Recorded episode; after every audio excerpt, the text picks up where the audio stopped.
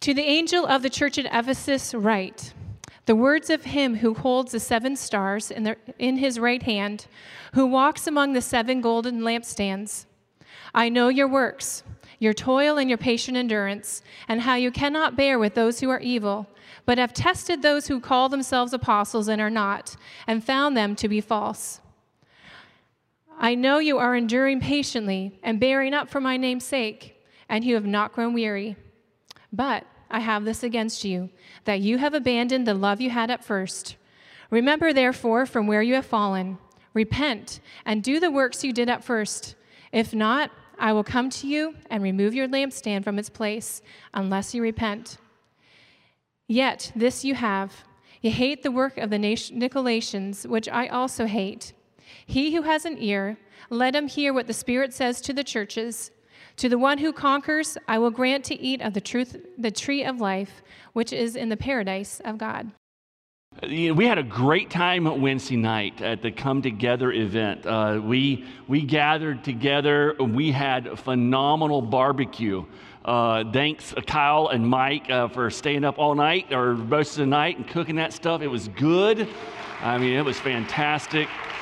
And uh, you know, at the Come Together, uh, we, we brought to the church the first of several deliverables that uh, were a part of this process. And we'll be bringing these things to you throughout the, the ministry year. But what we brought to you Wednesday night was the mission, that a mission statement that we believe God has, has brought to us as a church that we can focus on and bringing gospel restoration to people's deepest needs and to our broken world. You know, mission is what we as a church are supposed to be about. This, is, this speaks to what we're ultimately supposed to be doing. It provides a, a compass for our church that gives us direction and unifies us. That's what a mission statement does. It brings unity to a church body because there's clarity as to what we're supposed to be doing. It's different than a church's vision. A vision is kind of painting a picture of a better future that lets you know this is what it looks like when you've kind of accomplished the mission or that you're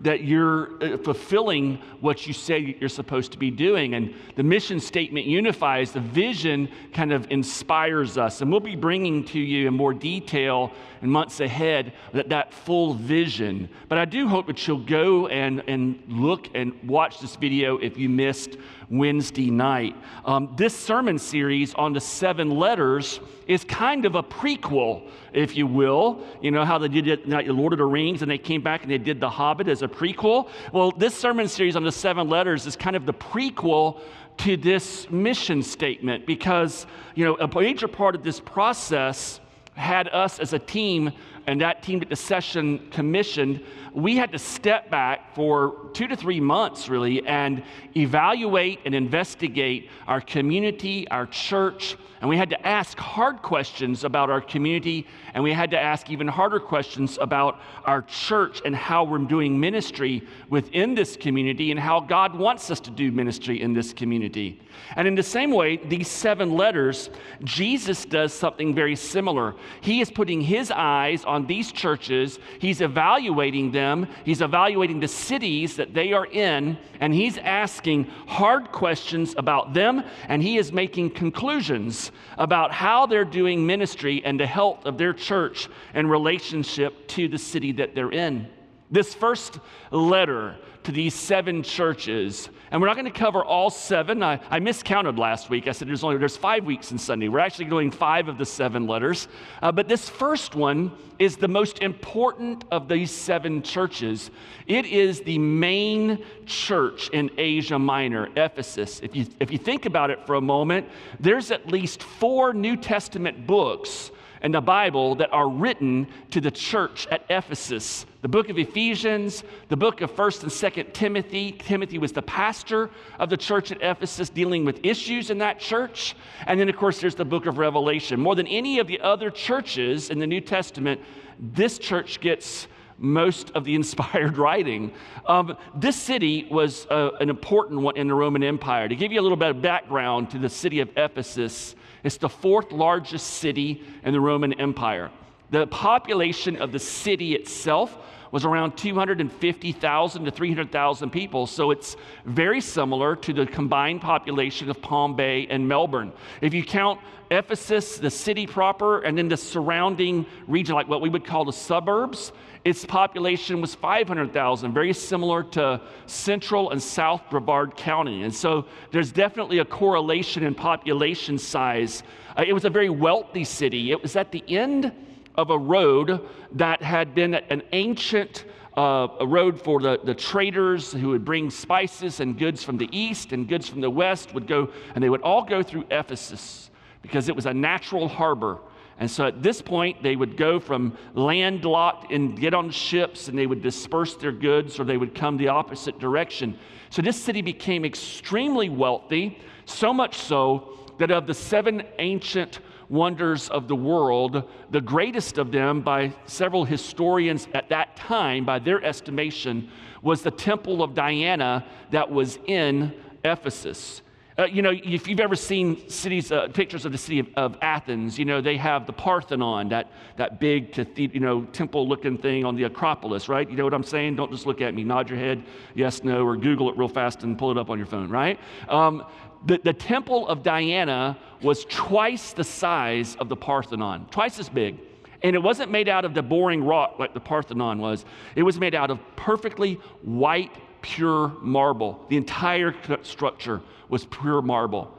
And when you get to the, to the city, what you would see as you would go up from the, from the uh, harbor was a road, and I have it up here behind me, that was about 15 yards wide that was laid in marble, and there was these columns. You see these columns every few, you know, about every foot and a half that went all the way from the Colosseum down to the harbor itself. They had so much money, they just had decorative columns along the road, and, and it was beautiful. The, the Colosseum would seat over 25,000 people and was a, a marvel of that day. This was a wealthy city, it was a famous city. This was a city that the emperor came to. They were proud of their heritage.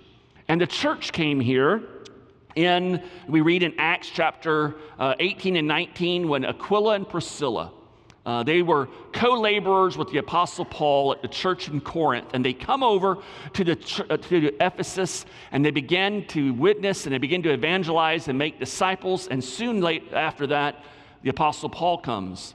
And he spends at least two years in Ephesus establishing this church. And it becomes a Mecca, kind of like a mothership church for this entire region of Asia Minor. He will ultimately assign his protege, Timothy, to be the pastor of this church. And then, as we pointed out last week, the Apostle John in his later decades will make his home here at the church at Ephesus. Now, as we, as we hear Jesus' message to this great church, let's understand something this morning that he's also talking to us in this, in this letter. We find ourselves in this letter in various ways, as we will find ourselves in these other churches in various ways. In this first one in Ephesus, there's a couple of important gospel applications that we need to keep in mind, especially as we start discussing and thinking about how we bring gospel restoration to the deep needs of the people in our city. So there's two applications we want to pull out of this this morning. One of them is positive, and one of them is more negative and an exhortation. So let's start with the positive application that we see in verses 2 and 3. The fact that Jesus appreciates a working church, a church that is busy working for him, that is steadfast and scripturally vigilant. He says in verse 2 I know your works and your toil, how you cannot bear with those who are evil, but have tested those who call themselves apostles and are not, and have found them to be false. We should note that this church was a hardworking, busy church, had, had great impact on the kingdom of God. Uh, from this church, the gospel will sound out And from this church, other churches will be planted all around the region. The other churches mentioned in these seven letters are a result of the ministry out of Ephesus. And there's even more in the region that we know of from the book of Acts and from church history that were the result of the Ephesian church carrying the gospel out into other towns and villages and the region all around them. They had huge impact on the area around them. They had a huge impact on their city. They were so effective at evangelizing and proclaiming the gospel that within a, a, few hundred years, the temple of Artemis, this great wonder of the world, will shut down. The pagan worship and everything that was associated with it, all of the, all of the obscene practices, because the Temple of Diana was a, was a fertility type of religion, where, and with all of the sexual uh, immorality that was associated with that, the, the effect of this church upon the city ultimately causes this pagan worship to be destroyed. That's impact. I mean, what incredible witness they have. And they stood strong for the word of God. You see in verse 6, yet this you have, you hate the work of the Nicolaitans, which I also hate. In verse 2, you cannot bear with those who are evil. You've tested those who call themselves prophets and apostles, and they are not. In other words, this church was true to the word of God. They were strong in their doctrine, in their belief. They knew the scriptures. They were faithful to the Word of God. They were faithful to what they had been taught. They were faithful to the gospel, and they defended it against those who would attack it. In that day and age, it was not uncommon for a, someone to come through and proclaim himself to be a, a an itinerant uh, prophet or maybe an apostle. Well, Apostle Paul gave tests. He said, There will be wolves, as Jesus said, there will be wolves in sheep's clothing who will come among you. And he gave instructions on how to test to make sure that what you're hearing is actually from God. The Ephesians were faithful and they opposed false doctrine, false teaching. They opposed immorality that posed as godliness. The Nicolaitans we'll get into more later, but this was uh, in another sermon. But this was an early heresy, and it was linked to Gnosticism, which was rising during this era of time and was threatening the church. And in Ephesus, you had one of the primary apostles of, of uh, Gnosticism who came into this area and set up shop. And, and this church opposes Cerinthus and Gnosticism and, the, and the, the, not only the doctrine, but also the sexual immorality that was associated with it, that was proclaiming it's perfectly fine for Christians to live however they wanted to sexually. I mean, let's face it, church, if Jesus were to look at us, and he were to say, he were to write a letter to us, and he goes, I look at your church, and you know what I see? I see a church that is working hard you are spreading the gospel throughout the city. You are planting churches all around the county in Brevard County. You are standing strong for the gospel in an age when the gospel is being compromised and being, and being corrupted. When other places are proclaiming that all you have to do is, you know, have a small little commitment, say a little prayer, and God will just give you your best life that you could ever have, and everything will be happy and healthy and wealthy, and, and all of the perversions of God's word that are out there as a church covenant, you're standing strong. And even though the, the, the culture, like with the Ephesians, is opposing you, you're enduring it patiently. The Ephesians actually, it cost them their lives in some, in some instances because they refused to say Caesar is Lord. And as a result, they would experience the persecution of the Colosseum and martyrdom and they were opposed by the culture. You see the culture rioting in Acts chapter 19 because they were affecting the commerce and the business of the city. And yet this church stood strong. How we would love to hear Jesus say, You're standing strong in the face of cultural opposition. You're standing strong on the word of God. Good job. You're working hard. You're true to my word. We'd love to hear that from Jesus, wouldn't we? And, and, and by the way, I look at a church that we are a part of, I look at our leadership, and I feel like we would hear something like that because we love God's word in this church. and we stand on it. And yes, the culture goes in a different direction than God's word, but we are not going to apologize or back down from what God's word teaches and proclaims. And we'll stand on that. We'll stand on it, we'll fall on it. That's who we are as a church. Yet, with all these appreciative words, there's that little dreaded word, but, in verse 3. You ever had that happen to you before? Your spouse says, You know, I really like this but, and you know, right? That everything before the but was just, you know, buttering you up, softening you up for what they really wanted to tell you, which is, okay, it, there's a problem, right? What's on the other side of the but is really important. And what's on the other side of this little word but in verse 3, or verse, excuse me, in verse 4 and verse 5 this is an important application that we have to get this morning. As Jesus looks at the church and he admonishes us, and, and I'm putting this in language, hopefully, and I'll explain this as we go along in the message. He's admonishing us to nurture the why behind our service, our worship, and our works that we do for him. This, this verse 4 I have this against you, that you have abandoned the love that you had at first, the why. You've abandoned the love that you had at first. Remember, therefore, from where you have fallen, repent and do the works you did at first. If not, I will come to you and remove your lampstand from its place unless you repent. You know, regardless of how wonderful their works were and their doctrinal integrity, was when Jesus looked at this church, he found a fault that was so serious that it threatened their long term existence. It was so severe, they may not have realized it, but it was so severe that he said, You will force me to judge you as a church, to chastise you, and actually, if you do not repent, I will remove you from the city that you have had such a huge impact on. I'd rather you not be in the city than to be in the city with this systemic fault in your church.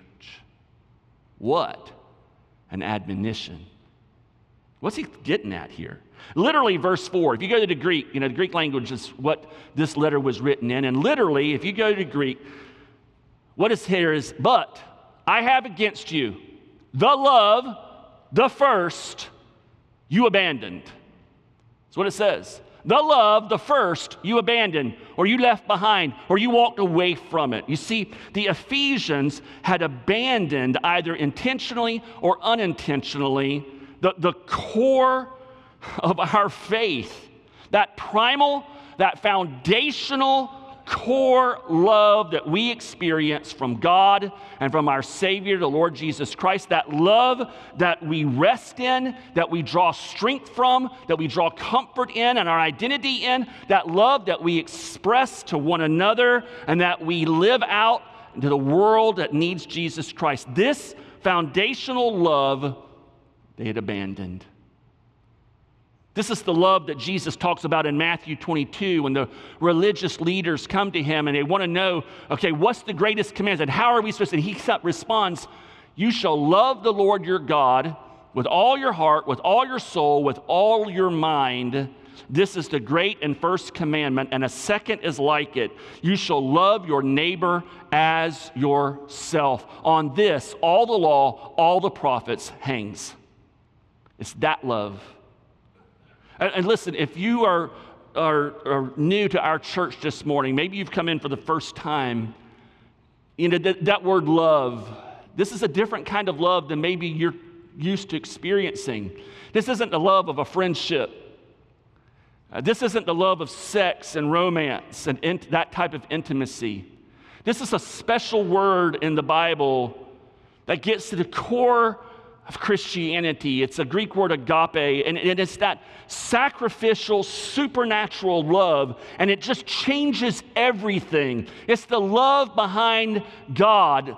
God so loved the world that he gave his only begotten Son, that whoever believes in him will never perish but have everlasting life. You may have come into this church this morning as a newcomer or a guest and not even really completely know why. Maybe you came for just some other reason. Maybe you feel like there's something in your life missing. Can I tell you what it is that's missing? It's this love right here. It's this mysterious, supernatural love that we cannot generate as human beings. It has to be supernaturally implanted by God in the heart and in the life of someone who He brings to life. It's, it's that love that comes about through salvation, that what we were talking about in the baptism of little Johanna, that how we look forward to a day in her life where the Holy Spirit is poured out on her life and she is brought from death to life. What are we talking about? Where God does a work in her life so that she recognizes her sinfulness and her inability to save herself. And God gives her this consuming desire to trust and believe in Jesus and to live for Him. You may have come into this church for any number of reasons this morning, but I'm here to tell you this is the part of the message you need to cue in on because if there's something missing in your life and you're wondering what's going on in your life, or even as you hear me talk about love, and here go Christians talking about love, and you don't get it, it's because it is a supernatural gift from God, and you need this more than anything else in your life. And so, the best thing you can do in response to what I'm saying right now is to begin to pray to God, your creator. You were created in his image, and begin to pray and say, I don't even know what this bozo is talking about completely, God, but it sounds good. Would you give it to me? And just pray for help. Now, these Ephesian Christians, it says, the love, the first, you abandoned. What kind of, what, what, I mean, is he talking about their love for God that they abandoned? Their love for Jesus? Had they, had they walked away from their love for Jesus? I mean, they're staunchly defending doctrine and the faith, but they no longer really have that deep love for Jesus who they're defending. Is that what he's saying? Or is he saying, you know, you, the love that you're supposed to have for fellow believers, brothers and sisters in Christ that marks, you know, Jesus says, By this shall all men know that you're my disciples, how you love one another. You know, you've walked away from that love for other, for other believers. Or, or is it that they had grown so fiercely inward focused, protecting the body against heresy and against doctrinal attack and against all of these problems that they were having, that they had lost sight of the people in their city that were not following Jesus, but who Jesus had died for their sins, and he intended to bring them into the family of God, and they had lost a sight of the fact that they were to pour out their lives as ambassadors for Jesus Christ to those people would come into the kingdom of God. Is that who he's talking about? What love had they lost? Was it God? Was it God's people? Or was it the people that God was going to convert? The answer is yes. Yes. You see, it's a package deal, folks. We, we can't say, oh, yeah, I love Jesus, but now his church? Uh uh-uh. uh. I love God, but now his people? No, thank you. Or I love God in my church, but man, look at those people over here that just, I mean, they're going to the temple of Diana, or look at these people over here, they're living like animals. I, no way. And, and there's no love for the people in the city who are in the bondage of sin. Who Jesus, his blood cut, covered their sins and will one day, can one day re- redeem them and bring them into his family. And there's no love, there's arrogance, there's pride, there's disdain, contempt towards the, who is, you see, folks, we can't say that we love our Savior and not have a deep love for the Savior's people who are inside the church or the Savior's people who are outside the church. And conversely, if we love the people of Jesus outside the church, we love the people of Jesus inside the church, Jesus says, You love me. You see, it's a package deal. This type of love. Now, I think clearly verse 5 says, Repent and do the works. Clearly, what had begun to happen was the outward expression of their love had declined. Because he says, repent and do the works you did at first. In other words, the outward expression of your love. That's loving the people of God, loving the city of God that He's going to redeem. These outward works, you need to go back and start doing these things again because you've lost your first love. And to love my people, to love my city, to bring gospel restoration to my city and to the people in my city, this is how you express your love to me. Don't say you love me and ignore the fact that your city's going to hell. It's incompatible. Don't say you love me and ignore the fact that your brother and sister is hurting and you can't be bothered to have a ministry of presence with them. No, the love, the first, you've abandoned. How did this happen to them? This great church, how did they get here? I think you see some of the seeds of it, even in Paul's day. In 1 Timothy, when he writes a, a letter of warning and exhortation and encouragement to Timothy, who was struggling, the church already had problems. He said, The, the aim of our charge is what? Love. The aim of our charge is love that issues from a pure heart and a good conscience and a sincere faith. Certain persons, by swerving from these, have wandered away into vain discussion. And so this church was already back in Paul's day getting embroiled in controversies and genealogies and new moons. And in our days, you know what it would be like? It's, it's getting, you know, getting fixated on you know, prophetic calendars and special diets that the Mediterranean world that will help you with all of your cancers and, you know, and all of these different things that the church and Christians get involved with, or the little petty matters of doctrine that people begin to discuss and divide over in the body of Christ. And just, you know, things that even the Bible itself isn't clear on, and for some reason we think that we have enough wisdom to make it clear. And we will go past what the scriptures itself says. And already this is happening in Paul's day, and then by John's day, it had grown much worse. There was a sermon preached about 12 years ago by Al Mohler and I took his sermon title and used it this morning specifically and intentionally because I want you to Google it and listen to that sermon. He does a better job with these verses than I do this morning. But he's also about 30 minutes longer than me. so uh, uh, he's preaching to the students at Southern Baptist Seminary, where he's the president. And Al Mohler went into that seminary when it was in trouble, and he, he turned that seminary around, and it is a bastion for truth and for the gospel. And, and in our tradition, Reformed teaching, it's a wonderful seminary. Al Mohler's a wonderful man of God. And in this sermon, The Treason of Lost Love, he's preaching to all these students, many of whom are going to end up being pastors in evangelical churches.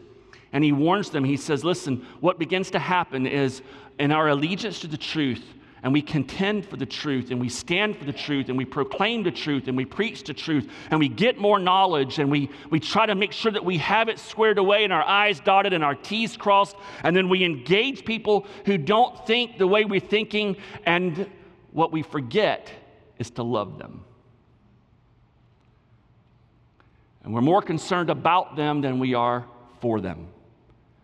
We're more concerned about what they're thinking or what they're their ideology is or what their behavior is and how that must be corrected than, than we are for them as someone who is precious in the eyes of God, who's cre- who He's created in His image, who's been just as broken by sin as we have, and who needs the grace of God just as much as we do this day. He says, when this happens, watch out. You'll go across state lines to get involved in a theological discussion, but you won't go across the street to your neighbor and bring them the love of Jesus and tell them the gospel and the good news and enter into their life and become their friend and love them and show them the gospel and love. This is how it happens. Reformed churches like us, we're at risk for this. The Ephesus syndrome. I mean, because of our high view of doctrine and the scriptures and the Bible and our allegiance to living right in light of the scriptures, we are in danger of this very thing. We are in danger of what Larry Osborne calls becoming accidental Pharisees.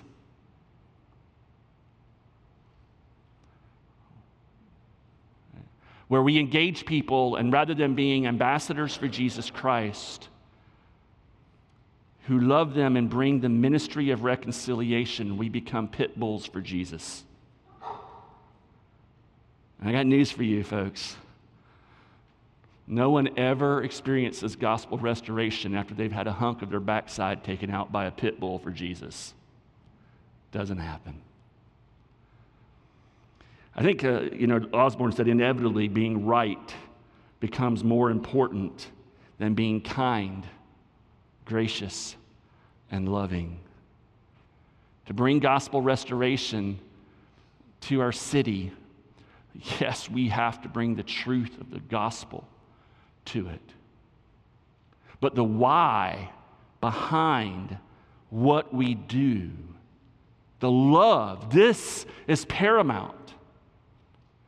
And are we at danger of losing that first love, of abandoning that first love? Absolutely. Very commonly, what happens is that the church, uh, people like us, Christians like us, what we will do is we will elevate secondary issues in the kingdom and we will fixate upon them and we will build our life around something. We'll build our life around protecting the unborn. We'll throw all of our energy and passion into how we educate our children. We'll give all of our energy to a ministry of the church. A good thing that the church is doing. And what ends up happening is we become fixated upon that and we begin to find our identity and our purpose for living in that secondary activity of the church or of the kingdom of God. And when this happens, we are now on the road to losing our first love.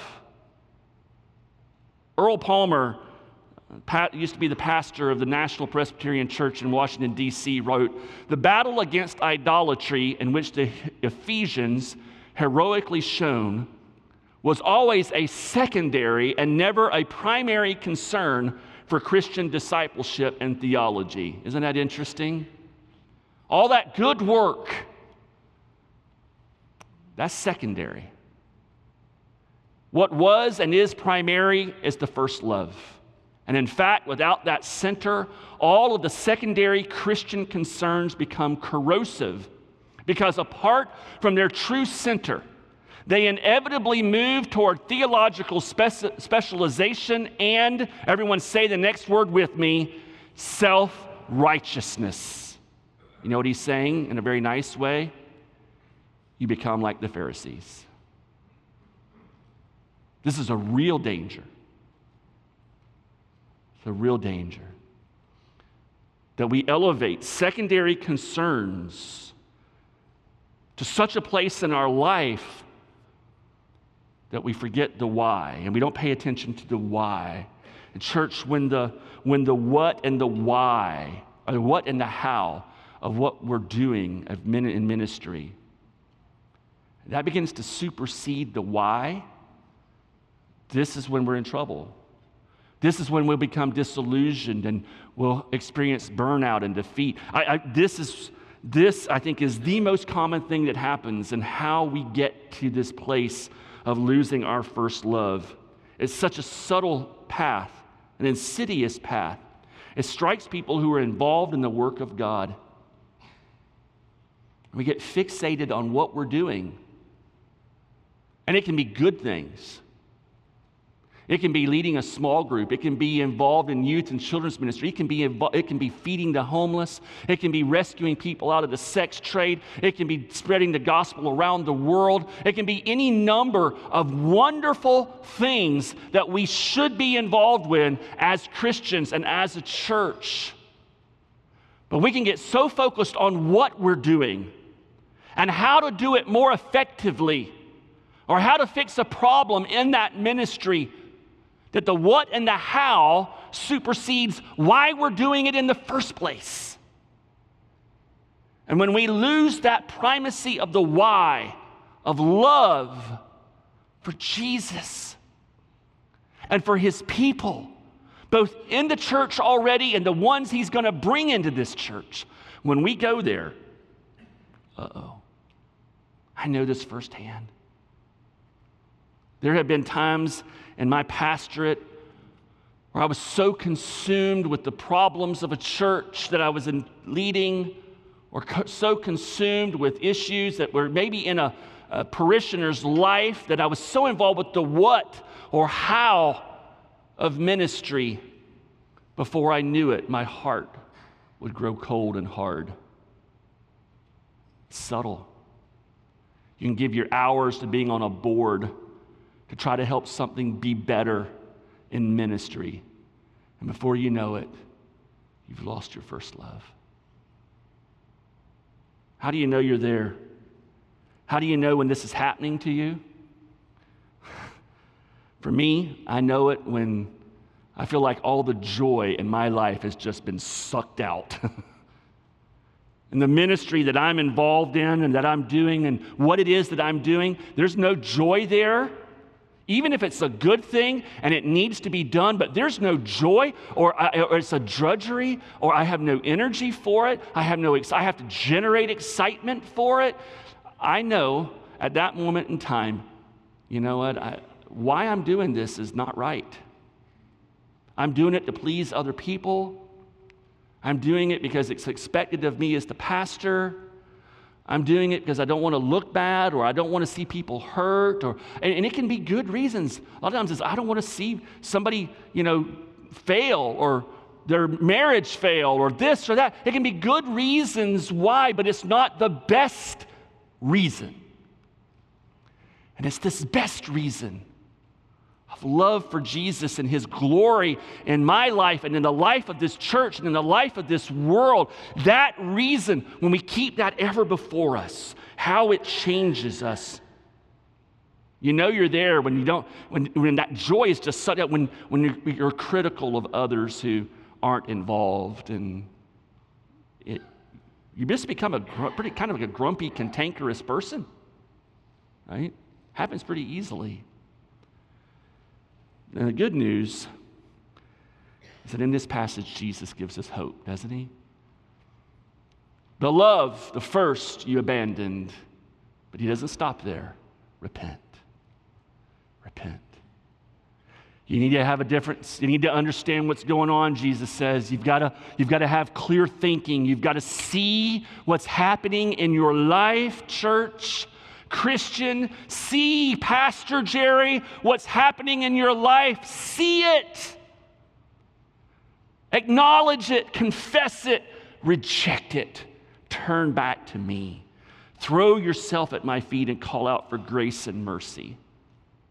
How do you get there? How, do you, how does that happen? I just want to close it with this one simple way. And there's other ways, but this is one way. Is you go very back, very back to the very Word of God and you begin to pray over it and you meditate on it. One passage I love is 1 John chapter 4. You know, John talks about love, and what does he say? Dear friends, let us continue to love one another, for love comes from God. Anyone who loves is a child of God and knows God.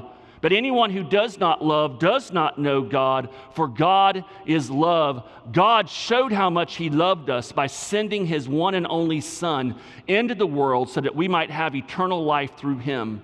This is real love, not that we loved God, but that He loved us and sent His Son as a sacrifice to take away our sin. Dear friends, since God loved us that much, we surely ought to love each other. We know how much God loves us, and we have put our trust in His love. God is love, and all who live in love live in God, and God lives in them.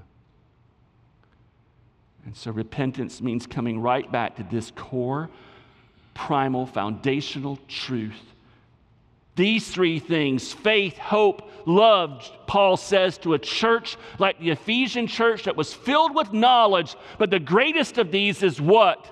love. You have all knowledge, all gifts, all abilities, but without love, it's a clanging gong and it's useless. In the last years of his life, the Apostle John, as an old man, the church would turn to him and ask him, Do you have a message for the church? Do you have a sermon that you'd like to bring to the church? And according to church tradition, he would stand up as an old man and just say the same simple thing Little children, love one another, and then sit down. Little children, love one another. Lord Jesus, help that to be true of us as a church. As we think about bringing the healing power of the gospel to our community, to people in, our, in this city and around the world, people in our own church already, Lord, may our motivation, may the why between us bringing gospel restoration always be the love for you, that desire to see you magnified, that desire to see people who are no different than us apart from your grace poured down on our lives. Our love for them, to see them experience the miracle of the new birth and restoration that you are doing in our lives. May that be our motivation love for you and love for our fellow man. For your glory, I ask these things, Jesus. Amen.